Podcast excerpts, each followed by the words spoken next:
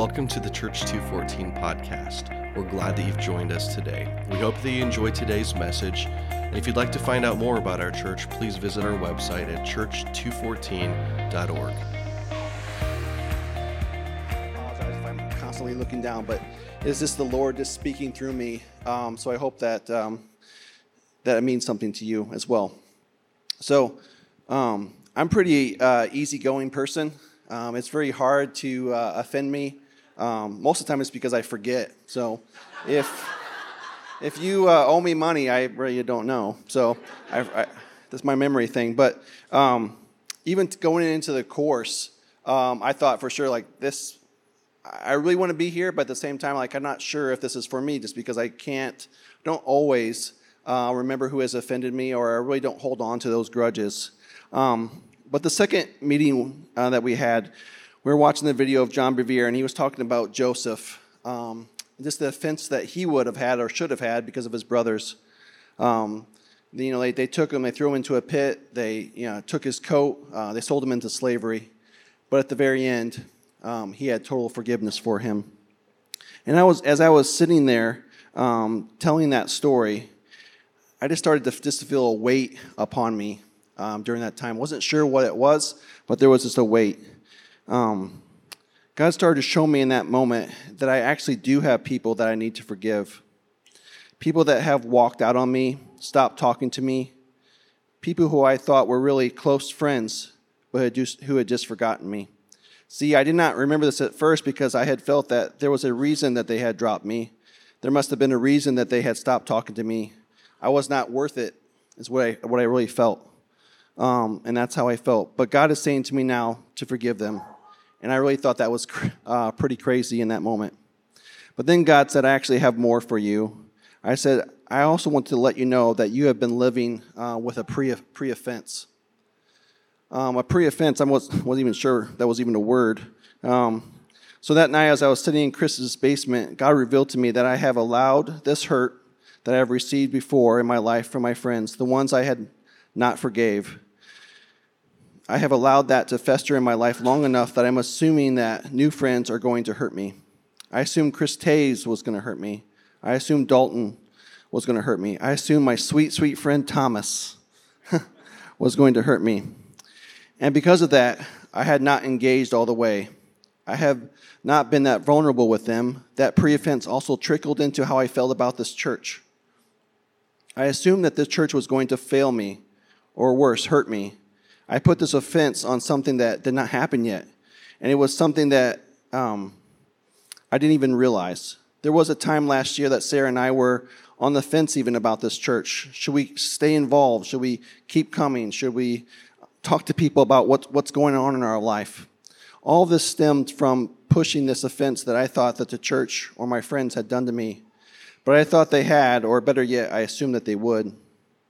So that night on my way home, Dalton and I actually usually uh, rode together um, to the to the video to the to the series in, at Chris's basement. And on my way home, I just said to Dalton, "Actually, Dalton, I need, need to talk to you."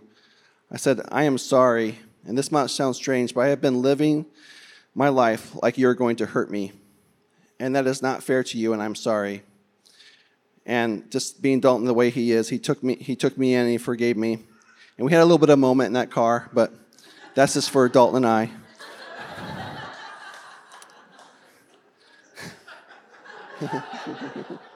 but immediately uh, I felt a weight off my shoulders. And so when I so when I when I went home that night and the kids were already in bed, I said to Sarah, "We need to talk." So yes, Sarah and I do talk. but usually when I say we need to talk, she's like, "Oh yeah, we do." So um, I shared with her what was shown in John Bevere's video that night, and then I went on to share that I need to forgive several people from my past that have hurt me by name. I also shared how God revealed to me that night that because of my hurt, I had built up walls and assumed that people were going to hurt me now. And so I said we should pray. So I prayed, and I prayed and said each person's name out loud. And this even also included my parents, as I have felt hurt from them. I also said, God, forgive me for taking my offense and assuming others would do the same. Get that type of thinking out of here, and may I see the people and may I see this church and how they truly see me. And so when I woke up the next morning, God spoke to me that things were different. He showed me my parents in a vision and told me I was loved. He, gave, he, he then gave me this where there, were, where there was chasms, there's now bridges. Where there was hurt, there's now healing. Then I got this vision of me running through the woods as a boy, something that I did love doing when I was young. But in my vision, I felt freedom and weights lifted off, and I was running, a feeling I had never had before. There's this song um, by Amanda Lindsey Cook. It's called Pieces. And on YouTube, if you search it, there's a, a longer version where she has a spontaneous moment at the beginning. And in those and in that time she says these words, You're giving us new memories. You're giving us new memories. All the places where shame wrote our story, you're giving us your memories. So he has rewritten my story. Not that it didn't happen, not that I didn't experience those things, but now it's healed.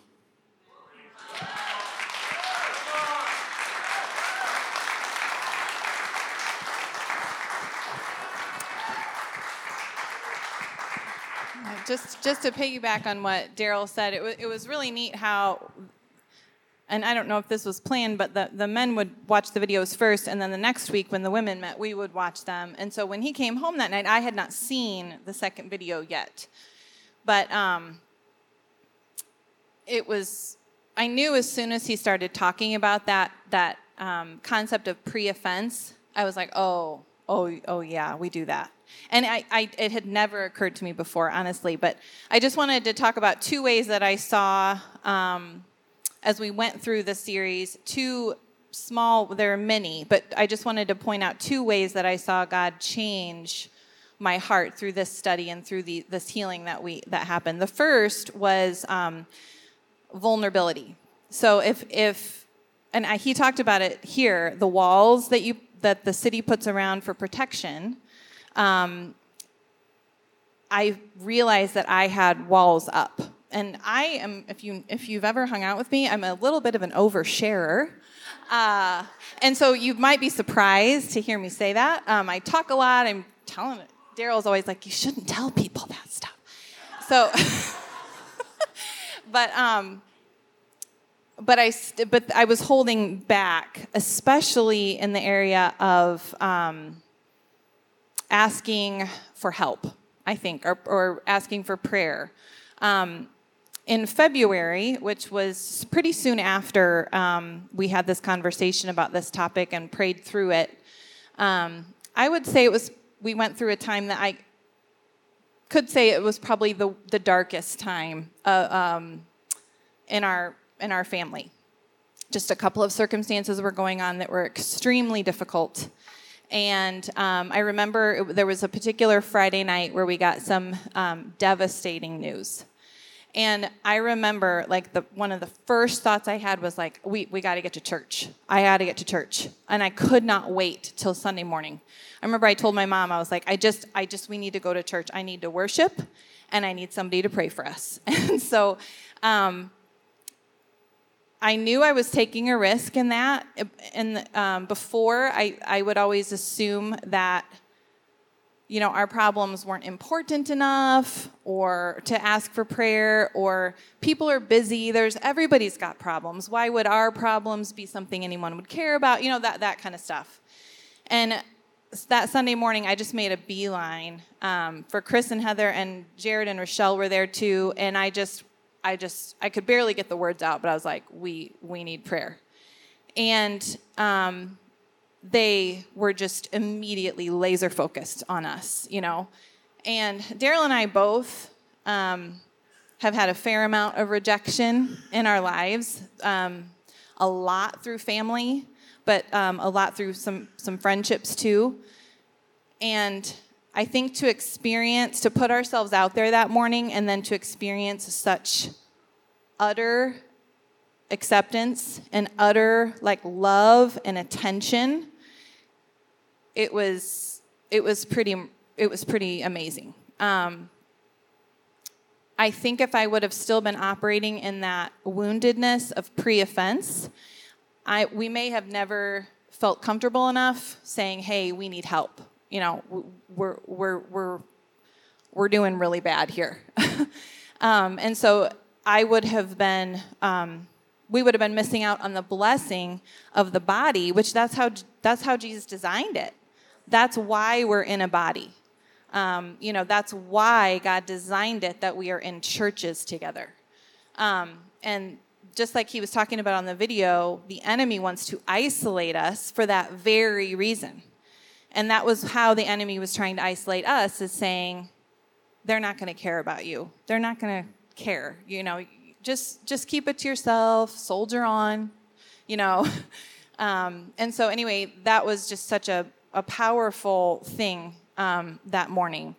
Uh, and then the second way that I noticed um, a shift in my thinking is just in um, a spirit of generosity. Um, and not even like a generosity as in like f- with physical things, but like a generosity in my spirit. Like instead of always assuming the worst about someone or about someone's motives, um, starting to think, well, maybe they are overwhelmed today and that's why they didn't, you know, think to say hi to me or what, whatever the situation is. But i noticed a shift in that and that that was a choice. That wasn't something that's just like oh how nice. I'm i'm a nicer person now. Like that those were choices i had to make and i'm, I'm having con- to continue to make. In fact as i was writing out my notes for this morning it occurred to me that there was a situation that happened in the last couple weeks that i had not done that. I had not applied that generosity of spirit to and had to sort of repent. So this is a continual thing. Um, but there is a person who, um, very close, and I'm not going to say specifics of the situation just because it's not totally my story to share. But I will say there's a person um, very important to Daryl and I who um, continually, continually uh, hurts and betrays us in, in, in different ways. Um, however, um, the nature of our relationship um, is that we are in a relationship with them. It's not a relationship we can sever. Um, and we love them dearly. And for I would, it's been about 10 years since God first spoke to us to intentionally adore this person, and he used the word adore. So, not just love, like be nice to, like adore, like lavish love on. And he has spoken that continually over the last 10 years for this person. And recently, um, it's been even more difficult in this relationship. And about a month ago, we were given the opportunity to have a choice whether this person had asked us basically to go above and beyond and do something for them. And my first response was like, seriously? Like, of all things, you know, and um, but then I immediately was convicted of that and knew that we were supposed to do this thing the person had asked us to do. So I went to Daryl. I said, "What do you think about this?" And he had the same thought. Um, which that's always i feel like that's how we know when we're hearing from the lord is we have unity and it's amazing we will be in some of the most horrible situations and we will both get the exact same inkling of what to do and we're like well then that, that's it. You know the holy spirit is telling us. But in this situation he was like yeah we got to do it. And i was like yeah that's we do. And so we we were able to do the thing that we felt called to do. We were blessed by it. It was difficult um, but we were blessed by it. This person was blessed by it and, and we were able to leave that situation which was painful with complete peace. Um, and so there, there are many, like I said, there are many other ways I've seen this study affect us. Um, but I just want to encourage you if you were like Daryl, where you were like, oh, yeah, I'm not offended by anyone, just trust me, you are. um, I, I really, and I've said this a million times, I really think every not even every Christian, every person needs to go through this at least once, probably once a year. I was telling Rochelle this morning, I probably just need to put this on my schedule, like every January, just read, just read this book. So I just want to encourage you um, with the freedom that we've experienced, um, and like I said, it's a continual process, and I'm continuing to learn. But I just really want to encourage you to go through the study. They're quick, they're interesting, they're not, you know, they're they're easy to go through, but really, um, the Lord wants you in freedom. The enemy wants you in bondage. He wants you isolated. He wants you wounded. He wants you bleeding. He wants you in pain. And this, um, this is going to be one of the things that God uses to, for your freedom. So I just really encourage you to uh, check it out.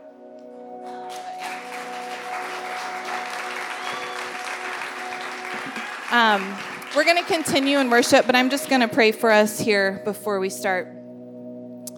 Jesus, I thank you so much that you don't let us stay where we are.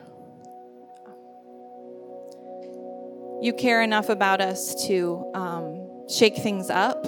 You don't let us stay isolated. God, I just pray that all of us would have the courage this morning to step out of some isolation that we may have been using to protect ourselves, um, the courage to look at some wounds that we've just kind of stuffed in the closet because they're too hard to look at. God, you desire for us to be healed. Your desire is always healing and restoration and peace. You are such a good God. And and Jesus is the is the one person who has experienced wounding more than any any of us in this room can can can say they've experienced. So Jesus, thank you for um, going before us, for knowing what that offense feels like, and still wanting to walk us through healing. I thank you so much for every person that is here today. And I just pray that these words would penetrate the hearts that need it the most. We thank you so much, Jesus. Amen.